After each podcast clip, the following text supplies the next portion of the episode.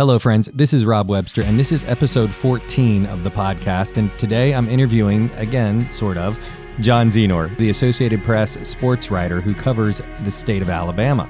Custer Road United Methodist Church presents The Story That Writes Us.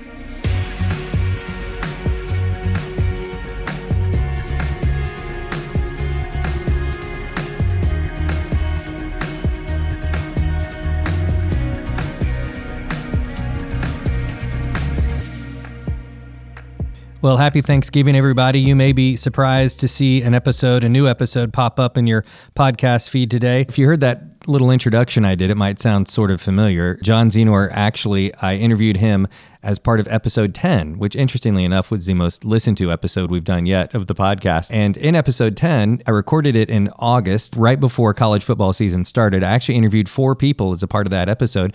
Believe it or not, I made a connection between um, our desire to root for our home team and really our longing for heaven. I know some of you might think it's a stretch, but I stand by it. Um, and I really do think that's how God has wired us. Uh, John was one of the people I interviewed. I met John years ago. We were in a Bible study together uh, at, a, at a Methodist church in Alabama, and we've remained friends ever since. I loved the conversation that I had with him uh, last August, and I was only able to use some snippets of it in the episode uh, because we had three other people. But I thought his story was so good. He talks in this interview about how he came to be a sports writer and about how he really infuses his faith into everything he does and, and how he treats people. And he also talks about the importance of having a mentor. And it's it's really beautiful, in fact. And actually, I just got off the phone with him again. I wanted to see now, as we wrap up the regular season of football, uh, kind of what stories might have might have come about. So here's a guy who doesn't really write stories; he finds stories and then kind of reflects them back. It's an interesting thing for a storyteller when you have no control over the outcome of the story that you're telling. So at the very end of the podcast, uh, you're going to hear what we talked about as we kind of come to the end of the regular season of football, and we'll get his his thoughts and insights into into what's happened this season. But I think it's uh, going to be a really enjoyable interview. And so, um, John, thank you so much for giving me some of your time. Let's listen in. Well, first of all, can I cut to the chase on something? You are you cover sports for the Associated Press in the state of mm-hmm. Alabama, so that means you you just really just cover college football. Is that? It's a. That's a joke. Yeah, yeah. Uh, a lot of basketball too lately. Yeah, that's true. There's been some basketball interest. Is this a busy time of year for you with uh, football season about to start, or, or, is it kind of just always busy and always simmering? preseason's preseason is busier than a lot of times than the actual season because the actual season everything is structured. You have you have Zoom, you have interviews with I think I cover Auburn, Alabama, and Ole Miss. So you have interviews at set times every single day, and it's pretty organized. Now everything's everything changes day to day, and uh, you're getting all your preseason stuff ready. So the, the preseason is probably a little more hectic than the actual season. Not necessarily more hours, but it's it's it's a little less structured. I'm wondering what um what compels you as a as a sports writer, and what what makes you think, yeah, man, this is this is a good story here. What do, what do you get excited about?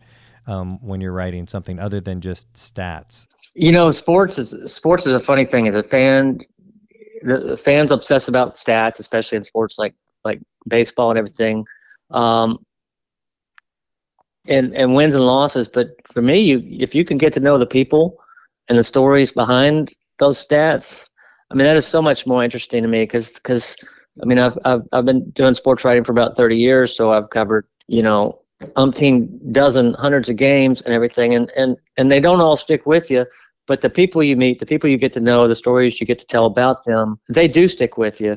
And and it's great to see behind the scenes because you can see some who are who are super friendly and really charming and everything in front of the camera who are, are a little bit different off the camera. And then you see some who are media shy and don't tweet a lot don't do all that aren't outgoing but then you meet them and they're just genuinely cool people and and and and I love that. I love that because that is that is a privilege to be able to kind of get to know some of these some of these athletes and coaches and everything behind the scenes to know you don't these days everything's kind of arm's length so you don't get to know them as well as you used to. But it is uh i mean that, that's fascinating to me. I'm i'm more interested i love sports but i have a curiosity about people that to me makes it even and more interesting. Does it excite you to get to help them tell their story or help people get to know them it it does. I think it. I think it's.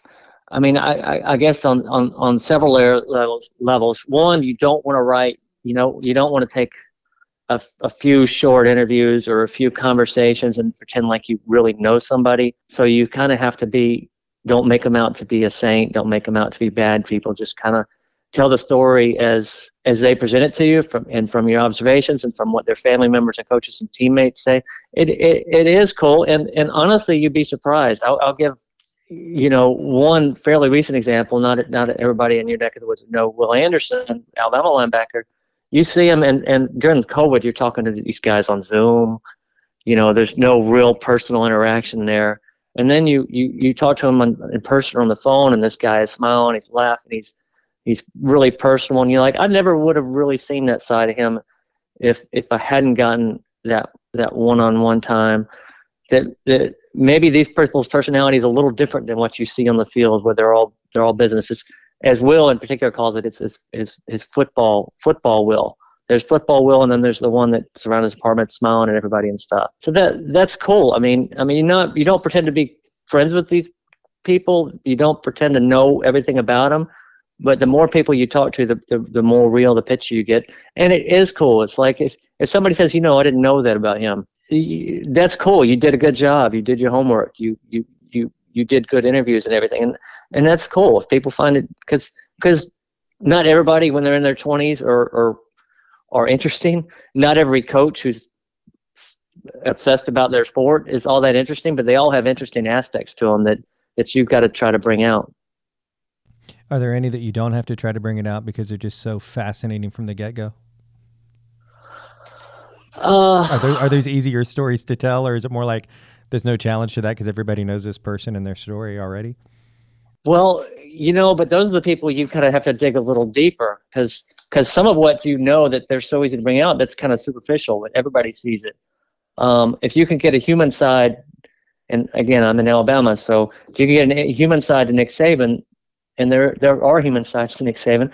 You've you you know you've done something. So there are definitely people in my career that I've just that have always interesting, always fascinating to talk to. And there have been people I interviewed who were really powerful people in college football who would sit and talk to you for 30 minutes. You do an interview for 30 minutes, but before you even start the interview, they'd sit there and talk to you for 30 minutes.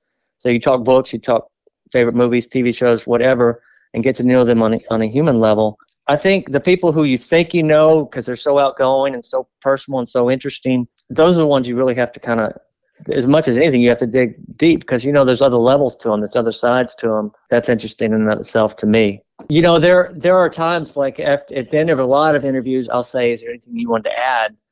And and most people, unless they've got five other things, people clamoring for their time on, you know, most people will say, well, they'll think about it for a second, and a lot of times they do say something, and maybe they're kind of repeating what they said earlier, but they're they they vocalize it better, they articulate it better. How did you how did you fall into this?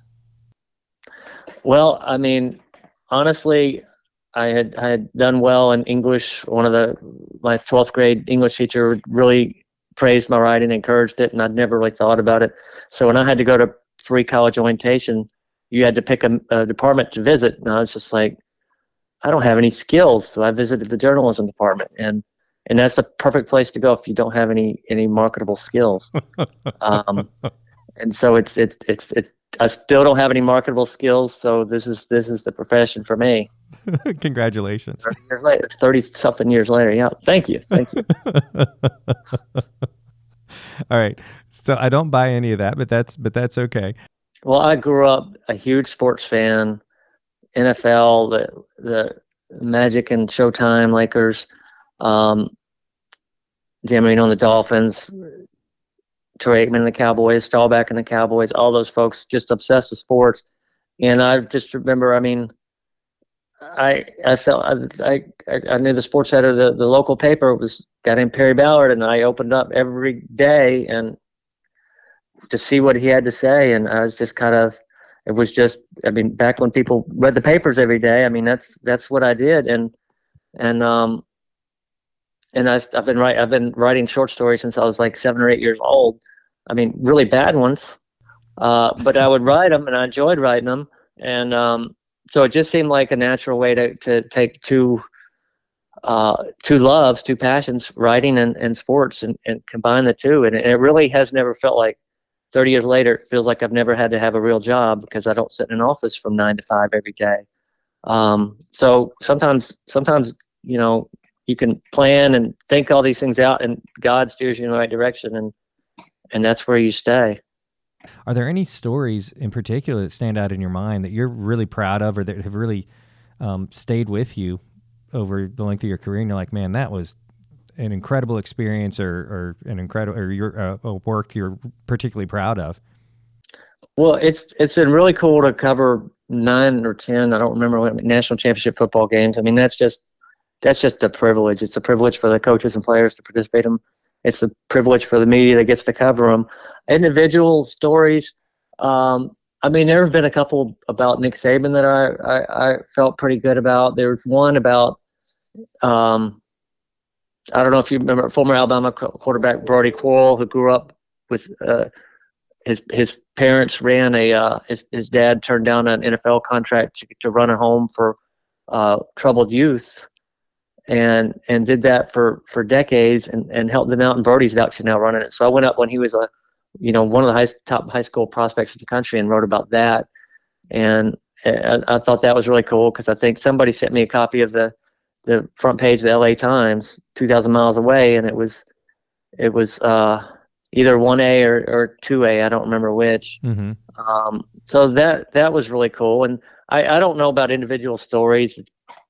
There have been certainly been some people I really enjoyed covering and, and writing about. And it was easier back in the day because you, you got a lot more one on one time. You could do lunch, you spend an hour with talking to a coach about life or whatever spend a lot more time in the office. It's a lot more impersonal now, just by the number of demands on on coaches and players' times and how controlled it is. What's it like uh, trying to build a relationship with someone like Nick Saban? And does he uh, respect you? And um, he's such an intimidating and looming figure in Alabama sports. Um, so, t- can you can you tell me a little bit what that's like? Covering covering people think that that covering Nick Saban would be so hard and it's terrible. Um, I think it's great. I think it's never boring. It's always interesting. He has he has. I don't want to say it's a unique perspective because I think a lot of super high achievers have these their own. His word is process. I think they all have that. It's just it's just fascinating to get in and to to listen and and and get into their get a peek into their brains and how they work because he's been super consistent in the stuff he the attitude he takes and the stuff he says. I think um, we've had a pretty good relationship. I think that uh, it's been harder since the pandemic since i'm just not around him nearly as much as i used to be.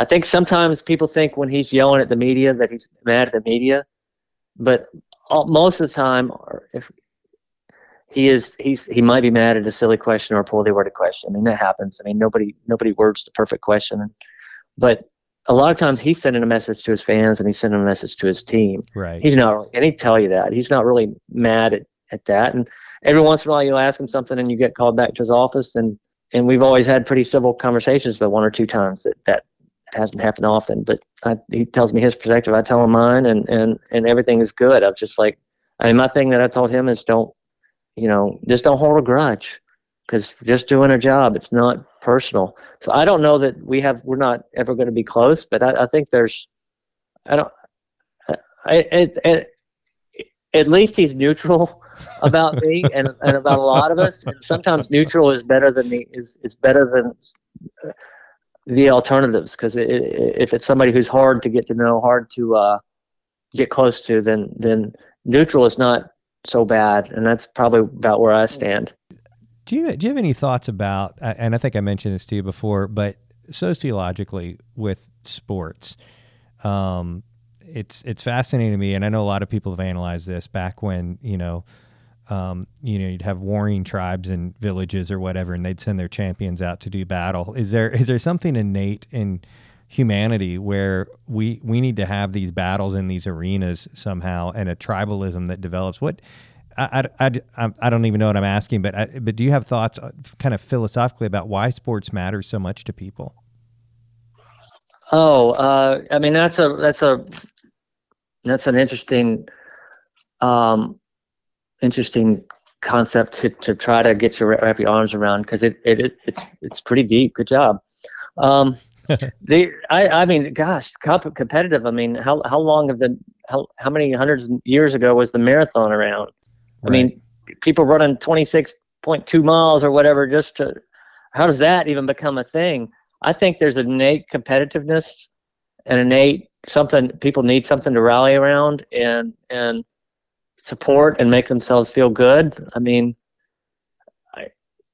and and and I, I mean, I think I don't know. I think I do think we're wired to to be passionate about stuff. We're wired. We need stuff to occupy our mind, to to, to celebrate, to uh, to mourn over, uh, depending on who you cheer for and what happened in the game. I, I I mean, I think sports are so intertwined with with who we are and and and how we relate to each other. It's something to talk about. Lord knows you're a lot less likely these days to to have a serious argument over sports than you are politics. And I used to think, and that's not always the way it was in the state of Alabama around the Iron Bowl and everything. But now it's it's more fun for most people. Um, I, I've always said that that one thing about my job is I'm I'm happy that I'm not unhappy the next day. My mood whatever happened on the game, being in my profession, my mood's going to be the same. I got a job to do. I got a team to cover. I have to adapt to the circumstances of, of a team that, that lost when they weren't supposed to or won when they weren't supposed to. And, and I do kind of I do kind of appreciate not letting my sports dictate my mood one way or the other. Um, that's an adjustment from growing up and everything. But I, I don't know why why do people watch MMA and boxing, which I'm a huge MMA and boxing fan they're brutal sports, but just the mano a mano, the competitive nature of it, I think it's. I mean, I, I think um, it it grabs something in us, and and I, I, don't really have an intelligent answer to that, but I'll probably spend the rest of the day thinking about it. Um, yeah, you know, I, as I as I think about uh, us as as Christians and believers, and and what it, what it means to feel a part of a community too, whether it's in like you said, whether it's in victory or in grief, there is something uniting uh, about it. I was at right. um, Kentucky in 1992. Uh, I was not a basketball fan when I went to Kentucky. It was Rick Pitino's first year as the coach there, and Christian Laettner sank that shot uh, in the tournament that just killed every hope and dream. And right. for, for three days walking around that campus, there was a palpable depression. It, it, it, really was real. And I don't know that a sports, I didn't, I wasn't a huge sports fan growing up, but I don't know that I've ever felt that from a sports loss before, but at the same time, it was uniting for the campus. We all felt this grief together. Um, and so it was really, it was fascinating just to kind of be there in the midst of that and to observe, uh, to observe what happened there. It was devastating. I hate Christian Laettner. yeah, you, you can look around anytime you can look around and see people who are feeling the same thing as you are.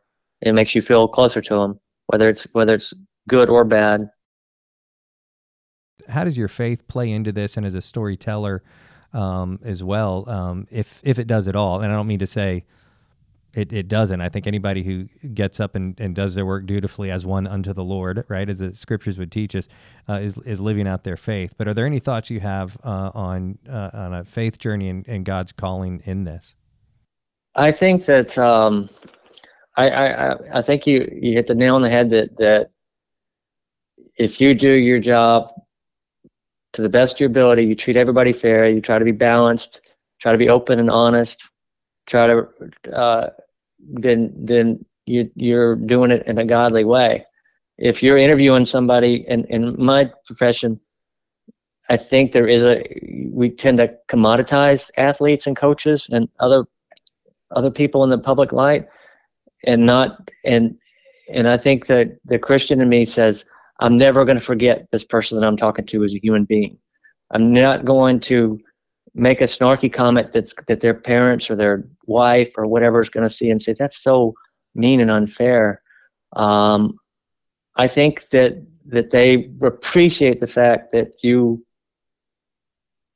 just treat them as a human being, and and and a lot of times, you know, I mean that that that to me kind of guides how you go about your your business on a on a day to day basis, and and sometimes if your job isn't isn't faith based, that's that's the best way you can do to to carry your faith into your profession is just to how you treat people, um, how you work to do the the best, most balanced job that you can, um, and that you're fair. And I don't I don't know how else. Then and and when people do athletes, coaches, they all thank God all the time and, and they talk about that. And some of them are really sincere. Um, you know, I don't want to not create that side of to express that side of it. Um, but if it, if it's if because sometimes some of those people, you know, that the way they live their life is not that way. Yeah. Um, I'm not saying that's most of them. I'm saying, but there's been times where you knew this person's not real sincere. But you, if you think you're, if you think they're sincere, and you know, you, you you try to present that in a, you don't not write it because you're, you know, not put it in there because you're a cynic or anything, which I think is probably what some sports writers do. If, if it's something that's really important to somebody, then you write about it and you try to do it in a in a uh, uh, um, a fair way because you think it genuinely is important to them. But just because somebody says, I, I just you know I just want to thank God, you know, they're not always meaning it, but you hope that they do. Right. Um, and and and if they're not at that time, you know, people grow into it. At least it's on their radar. At least it's something they're they're conscious of and they can grow just like the rest of us can grow. So, um, but I'm fascinated when, when athletes and coaches and stuff start talking about that because it is important to me. And sometimes the ones that talk about the most are, are the least mature in their faith walk, but they're trying. Um, and the ones who are, who are a little more reserved about it, you know, it's nice to get them to open up about that because it's important to them. It's important to me too. That's a great perspective. Thanks for that, by the way, because I, I think I think in anything we do, I, I mean, I think you see how there can be um, corruptions that occur in in your business, and like you said, when people become a commodity, um, they they can be corrupted too. I, so I just appreciate your integrity to say, hey, I I I want to kind of lean against that instead of lean into that. Well, we try. We try. You know, sometimes you fail. Sometimes you do a good job of it. Yeah, no, but that's good that you that you're you you always have that conscious check. I think to to say this is a real person with real relationships, real family. Um, and um, people know when you're treating them like a human being, sure, and they know when you're not too. When you when you're just reacting to their tweets or other tweets or something. Yeah, yeah. Because I've talked to players out in the hall after they had interviews that made me uncomfortable and and uh, you know, I'm not apologize. I don't apologize for anybody else's questions or anything because that's their business. That's their. But you can tell that they appreciate that you didn't pounce on them. Hmm. Um, yeah. That you said thanks for thanks for taking our questions and all that or whatever. So football season's kicking off pretty soon here. What are you What are you looking forward to most uh, about this season? Uh, I mean, I haven't done this for so long. I'm I it's so it's it's fun to spend a summer and an off season reading predictions and making your own predictions and on how things are going to go and, and just seeing I, I love seeing how it plays off out. I, I love seeing who's going to develop is who's going to take huge strides as a player um, a team a coach. You know you see every year some coach that's been on the hot seat they turn their fortunes completely around um, I just I just like to see the storylines develop I mean obviously the teams that I cover Auburn, Alabama, Ole Miss. It's it's um, you know are all in very different situations, but there are definitely scenarios that are fun to watch with each.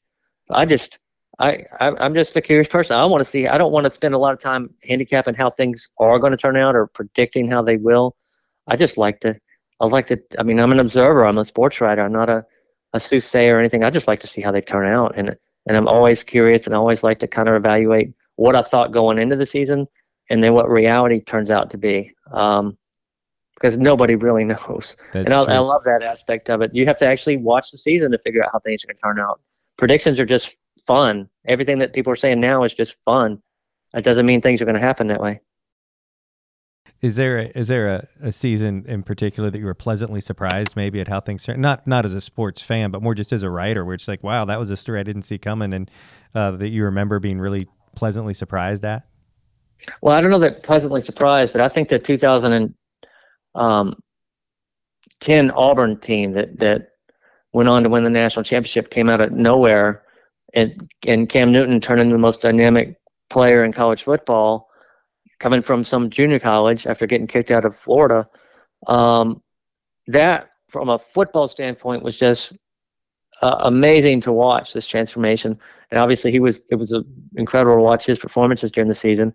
And it wasn't all fun and games because there was there was some scandal involved there and a lot of reporting, and that kind of that kind of took over parts of the season.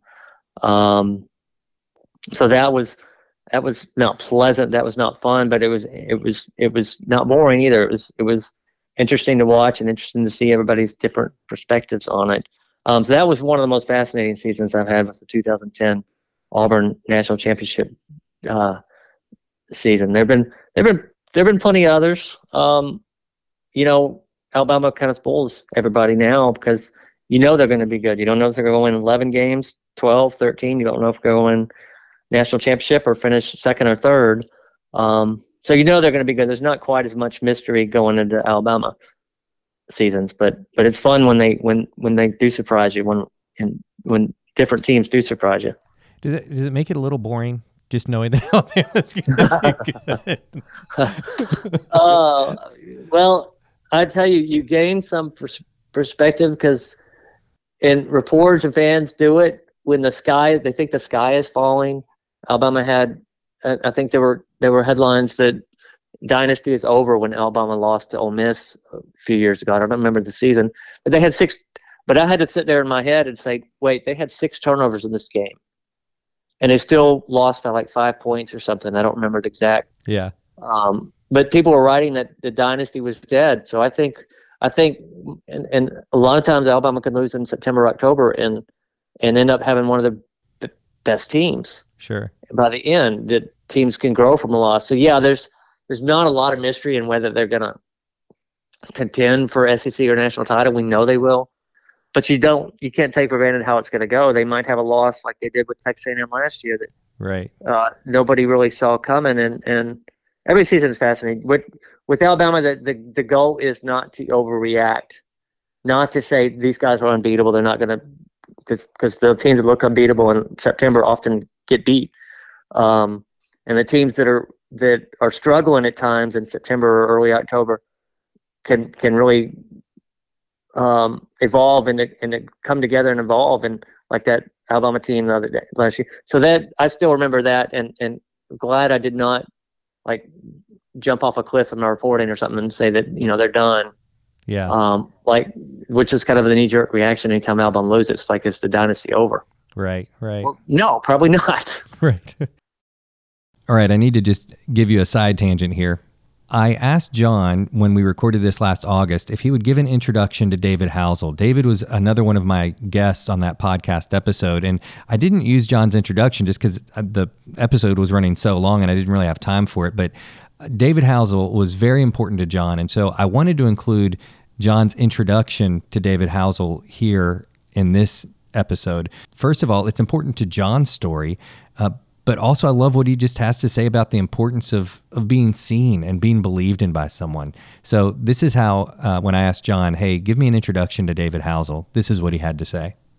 Uh, I mean, David Housel was he took me under his wing when I was a student, uh, young kind of. I don't even want to say aspiring sports writer. I mean, you're working for a school paper. You you, you don't know a, a hundredths of what you think you know. And I interviewed him for a story for the Auburn Plainsman school newspaper, and and by the end of it, he was he was offering me a job at the athletic department and and really um, just saying and, and and just kind things to me and um, finally making me think, wow, that that you know that made me feel good. Um, and I went to work for him at the athletic department and uh, at Auburn, and um, and he got me all kinds of freelancing gigs. He he mentored me. He introduced me to everybody. He he and now it's uh, 30 years later, and he's still he's still a mentor. I still talk to him sometimes. Um, I presented when he was the Alabama Sports Writers um, Hall of Fame, Alabama Sports Writers Association Hall of Fame. I, I, got to present. He he couldn't make it there, but uh, I got to you know do the presentation for him, and I could have talked for hours about the impact that he's had on me. And I know he still has on on sports writers to this day, even though he's retired. He's he's still an institution in, in Auburn athletics and Alabama sports journalism. Um, so he had a huge impact on me and, and still does. And he still, I still try to um, conduct myself in, in, in a way that would, would make him proud. Well, he is proud because I asked him about I asked him about you the other day. Well, he's he's way too kind. I'll, I'll I'll say that he's way too kind. He always is. Well, that was my interview with John, and uh, I'm so grateful for his friendship and for everything that he had to share. And now let's uh, let's go to John. And uh, that interview, like I said, it was recorded before football season started, and now the regular season is wrapping up. The Alabama Auburn game, the Iron Bowl, is always a big game in the state of Alabama. So before that game gets played, let's get John's thoughts on how the season has gone. Hey, Rob. Hey, John. We just had a chance to uh, to listen to the interview that we recorded last August. Have have you in your in your job have you enjoyed the season? We kind of heard you in the preseason, and you said you love the storylines and seeing how they unfold and all that. Every football season I've ever covered, and going on probably you know 25 plus at this point, is is different. You know, you go in, you you think you know what to expect, and and you're never right. I mean, not all together. I mean, if you make 20 guesses, you're going to be right once, and that's going to be the only guess you remember making. Yeah. Um, the one that makes you look smart. But yeah, it's it's been an interesting season. It's been different. I mean, the two games that Alabama lost, the way they lost them, I mean, it's it's just you know you don't see that very often. Yeah. And Auburn firing a coach mid-season, that has that hasn't happened. I mean, they had one leave in Terry Bowden back in uh, 93, 94 or so. Mm-hmm. But fire a coach in mid-season, that's become a norm now around college football. But in the past, it's been pretty unheard of. And then just from an SEC perspective, to see what LSU and Tennessee have done, what Ole Miss has continued to do, what Georgia, I mean, haven't missed a beat despite losing like 15 or 16 NFL draft picks. It's been it's been fun to watch, and that's just that's just I'm in the SEC country, so that's what I pay attention to. But right. even just from that limited perspective, it's been it's been a wild ride, and yeah. college football seasons usually are. Yeah, yeah. Well, um, happy Thanksgiving to your friend happy Thanksgiving and enjoy the time with the family. And yes, and to your to your wife too. I uh, I really uh, appreciate you giving me a little bit of your time. Great catching up with you, bro. And I appreciate your faith and how you how you live it out and what you do, and um, just sharing a little bit of insight into into your world. So thanks for thanks for being a part of the podcast. Hey, thank you for having me, Ron. Appreciate it, man. Yeah, man. The Story That Writes Us is produced at Custer Road United Methodist Church in Plano, Texas. And if you are ever in the area, we would love to see you on a Sunday morning. You can always watch online at crumc.org slash live. And we'd love to welcome you as a part of our family. Thanks for listening.